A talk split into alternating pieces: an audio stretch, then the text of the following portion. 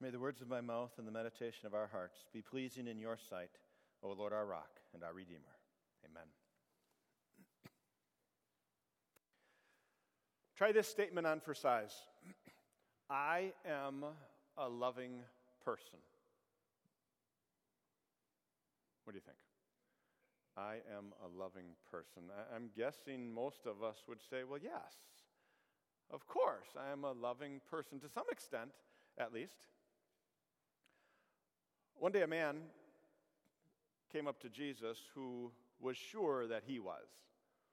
And he asked Jesus one of those big questions, the, the, the, big picture, bottom line questions about salvation. He said, Jesus, what do I have to do to be saved? And Jesus realized this was a big question, so he wanted the man to think about it, so he turned it on him. And he said, Okay, what does the law say? What does God's law say? And, and this man was a teacher of the law. He was an expert in that law. He had been studying God's law. He had probably heard Jesus talk about this a time or two. So he gives a really good answer. He says, Well, God's law is all about love.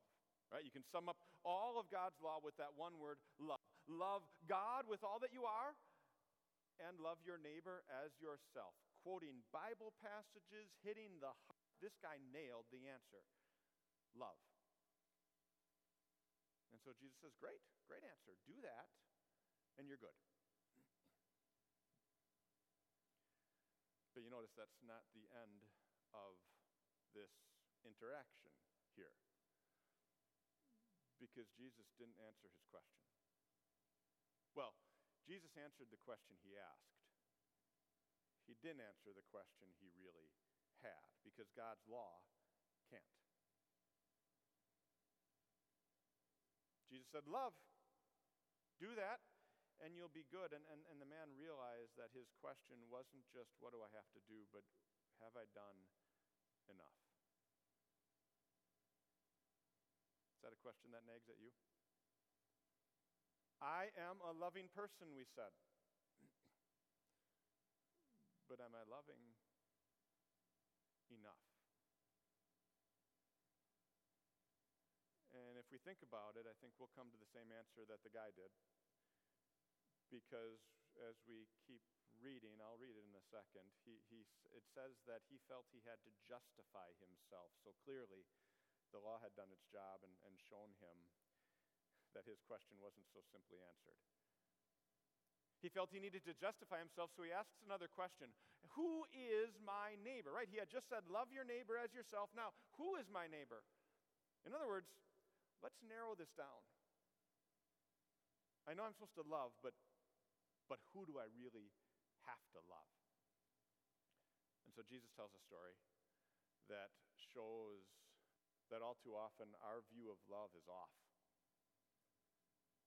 Our love's focus is out. His story shows us what real love looks like and that love's focus is out. Not out of focus like my eyes when I don't want to wear my, my glasses, but, but love's focus is out, away from myself. Let's read our text. It's the gospel appointed for this Sunday in the church here from Luke chapter 10. It's printed for you in the bulletin there. On one occasion, an expert in the law stood up to test Jesus. Teacher, he asked, what must I do to inherit eternal life? What is written in the law? He replied. How do you read it? He answered, Love the Lord your God with all your heart and with all your soul and with all your strength and with all your mind, and love your neighbor as yourself. You have answered correctly, Jesus replied. Do this and you will live. But he wanted to justify himself, so he asked Jesus, And who is my neighbor? In reply, Jesus said, A man was going down from Jerusalem to Jericho when he was attacked by robbers. They stripped him of his clothes beat him and went him away, and went away, leaving him half dead. A priest happened to be going down the same road, and when he saw the man, he passed by on the other side. So too a Levite, when he came to the place and saw him, passed by on the other side. But a Samaritan, as he traveled, came where the man was, and when he saw him, he took pity on him. He went to him and bandaged his wounds, pouring on oil and wine. Then he put the man on his own donkey, brought him to an inn, and took care of him. The next day, he took out two denarii and gave them to the innkeeper. Look after him, he said, and when I return, I will reimburse you for any extra expense you may have. Which of these three do you think was a neighbor to the man who fell into the hands of robbers? The expert in the law replied, The one who had mercy on him. Jesus told him, Go and do likewise. The Gospel of the Lord. Love's focus is out. The man wanted to know who his neighbor was, who fit the bill for, for those that he actually had to show that sacrificial love to. What was his requirement? Who, who was he supposed to love? And we all ask that question. Well, at least we all answer that question in our actions, in, in how we live, whether we realize we're asking the question or not. So let's, let's think through it. Who is your neighbor? Who is on your list? The people that you will show sacrificial love to. And I'm talking practice, not theory. Who's your neighbor? Let's start with some easy ones. Your kids. If you have kids, of course you are going to love them, right? You sacrifice for them. You wouldn't think twice about doing for them, especially when they can't do anything for you. Of course you are going to love selflessly for your kids. They're on the list, absolutely. And we could probably add the rest of the family, right? Brothers, sisters, mom, dad, aunts, uncles, cousins, right? We love them. They're our family. You, you got to love them. You'll do for them. Well, well, except for maybe that one who just always does the wrong thing. They always say the annoying thing. They always try to pick the fight. They, they just won't. They, they, they just keep making bad decisions. Maybe, maybe we'll leave that one off the list. But the rest of the family, they're on the list, right? Who else? Coworkers? Classmates? Neighbors, right? The people who live around you, of course. You want to be a good neighbor, and so you do things for them. You will show love to them. You'll, you'll sacrifice for them. Well, well, the ones that you hang out with, right? Maybe not the ones who have the, the other political parties sign in their yard, or, or the one that when, when everyone else is talking about him, it always includes the statement, well, bless her heart, but. Do you see where I'm going with this? There are probably plenty of people that we don't love. We come up with plenty of reasons not to love plenty of people. Not the way that Jesus talks about love, that self sacrificing, others first love. So we get the lawyer's question, right? Who is my neighbor? In other words, do I really have to love that guy? So look at the story. You've heard it before, right? You've got the, the man, the Jewish man who is beaten by robbers, everything taken from him, he's left for dead. His whole purpose in this story is to be the guy who has need, and he has need. He's bleeding, he's going to die unless someone helps him. That's this guy in the story. Then you've got the, the couple guys that, that you figure would help. By their station, by their position in life, they're good guys they should help, but neither of them do. And so the story makes you ask the question, why not? Well, you think it through. Okay, so this guy, he knew he was on a dangerous stretch of road because everyone knew that was a dangerous stretch of road. And so he kind of got into this himself and, and, and decides, well, it's a dangerous stretch of road. If I take a break, if I go over here and help this guy, the robbers are obviously out today. They might be hiding, and, and, and then boom, I'm the next victim so I'll just walk on past. Plus, the time issue. I've got, I've got things to do. And you can think about their individual stations in life, right? The priest had his priestly duties to perform. Those were important. And if he, you know, if he goes and helps the guy and the guy dies on him and he's touching a dead body, that makes him unclean. That makes him unable to perform his priestly duties until he waits for the time of his ritual purification to be done. So, well, what's his reason? I've got better things to do. And he did have good things to do. It's just that choosing that meant he was choosing not to love the guy who had need. Levite, same thing, except he's a servant at the temple. The priest would have been his authority, would have been the guy he looked up to and, and respected, and, the priest walks by, so, so maybe I should walk by too. His excuse became, well, wanting to do what the people I think are important would say to do. And so he passes on by. And then you get the Samaritan. If anyone had reason not to help, it was the Samaritan because that was a Jew, he was a Samaritan. Jews and Samaritans hated one another. Think Jews and Palestinians today. All that stuff with the Gaza Strip and the stuff you hear in the news, that's what we're talking about here.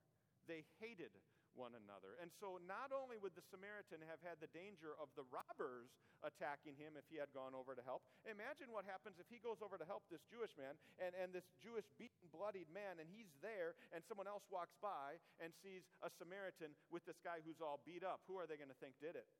Well, of course it's the Samaritan. That's just what those people do, right? I mean, even th- this was the mindset. Even uh, just a chapter earlier, Luke told about how the disciples had asked Jesus if they should call down fire on a group of people that they identified only by their race Samaritans.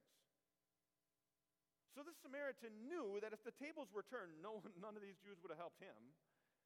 He knew that he was putting himself at, at great danger to, to go over and help. Plus, he had business to take care of, right? That we read that later in the story, that, that he was on a business trip. He didn't have time for this. But you heard Jesus tell the story. No excuses. The Samaritan loved. The Samaritan was the, the neighbor. Even the teacher of the law, the guy that was trying to trap Jesus, or trying to test Jesus, it said, had to admit it. And did you catch? He didn't even say the word Samaritan, what Jesus called him. He said, Well, the one who showed mercy. That racism was, was deep. But the Samaritan's focus was not in on what they thought of him or what they would do for him if the tables were turned. The Samaritan's focus was not in on what it was going to cost him because it cost him time and priority and money and safety his focus was out. He saw someone who had need, and he loved. He helped. So, how about us? Where is our focus when confronted with an opportunity to show love? Are there times when it's in? What's this going to cost me? What will I have to give up? Are there times when it's in? What are people going to think about me? How will this make me feel?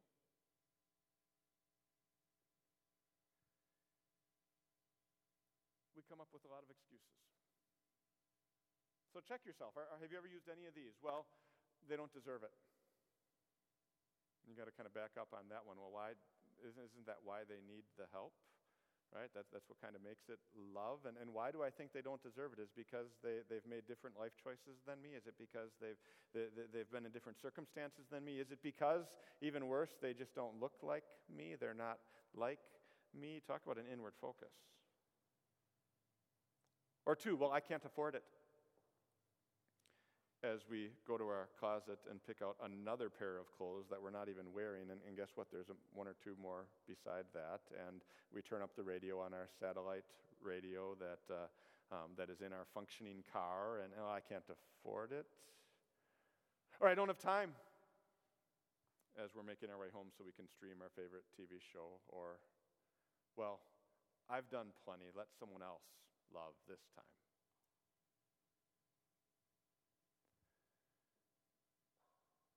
We make up plenty of excuses. So Jesus teaches us that real love has its focus out. Past all of those internal excuses, it has its focus out uh, on the one who has need, on our neighbor. And it's not just the story that he told that teaches this, it's the story that he lived. The story that he lived for us, because, because we have all been in this story that he told, haven't we? All of our failures said that one time or another we are that and bloodied by the side of the road, attacked by all of those enemies our sin and its shame, Satan and his temptations, our, our, our, own sinful desires, this world and its influence. We've been left for dead, attacked by our, our greed and its guilt, knocked breathless by our, our lust aim that that brings, crippled by fear, left for dead by doubt, with no one who could or would help. And then Jesus came. And he didn't just risk his life. He didn't just, he didn't just set into danger to, to come and help. He knew that for him to come to help, it would mean that he would give his life. He would sacrifice his life. He would die for us, and that's exactly what he did. He didn't just pour out some oil and wine to, to, to help uh, treat and bandage up our wounds. He poured out his blood to wash us clean and to cure every wound. And he didn't just leave some money to make sure that we'd be okay for a while. He gave us everything we need to make sure that, that we would be safe until he comes back. He gave us His Word, His sacraments. He gave us His church, each other, to make sure that we would be safe with Him until He returns. And when our focus is there, when, when we see what Jesus has done for us, when we realize what it is that God has done, you realize we're not focusing on ourselves at that moment. When our focus is out, when it's up on Him, He so fills us with His love that our focus will naturally more and more be out on those who have need. Because He loved us when we didn't deserve it, we can love others who don't deserve it. That's what makes it love. May God fill us with that love more and more that, that each and every one of us might again and again be that good neighbor in Christ. Amen. Now may the peace of God that passes all understanding keep your hearts and minds through faith in Christ Jesus. Amen. Let's rise and confess our faith using the words of the Apostles' Creed printed on page 11 in the bulletin. I believe in God the Father Almighty, maker of heaven and earth. I believe in Jesus Christ, his only Son, our Lord, who was conceived by the Holy Spirit, born of the Virgin Mary, suffered under Pontius Pilate was crucified, died, and was buried. He descended into hell. The third day he rose again from the dead. He ascended into heaven and is seated at the right hand of the Father Almighty. From there he will come to judge the living and the dead. I believe in the Holy Spirit, the holy Christian church, the communion of saints, the forgiveness of sins, the resurrection of the body, and the life everlasting. Amen. You may be seated.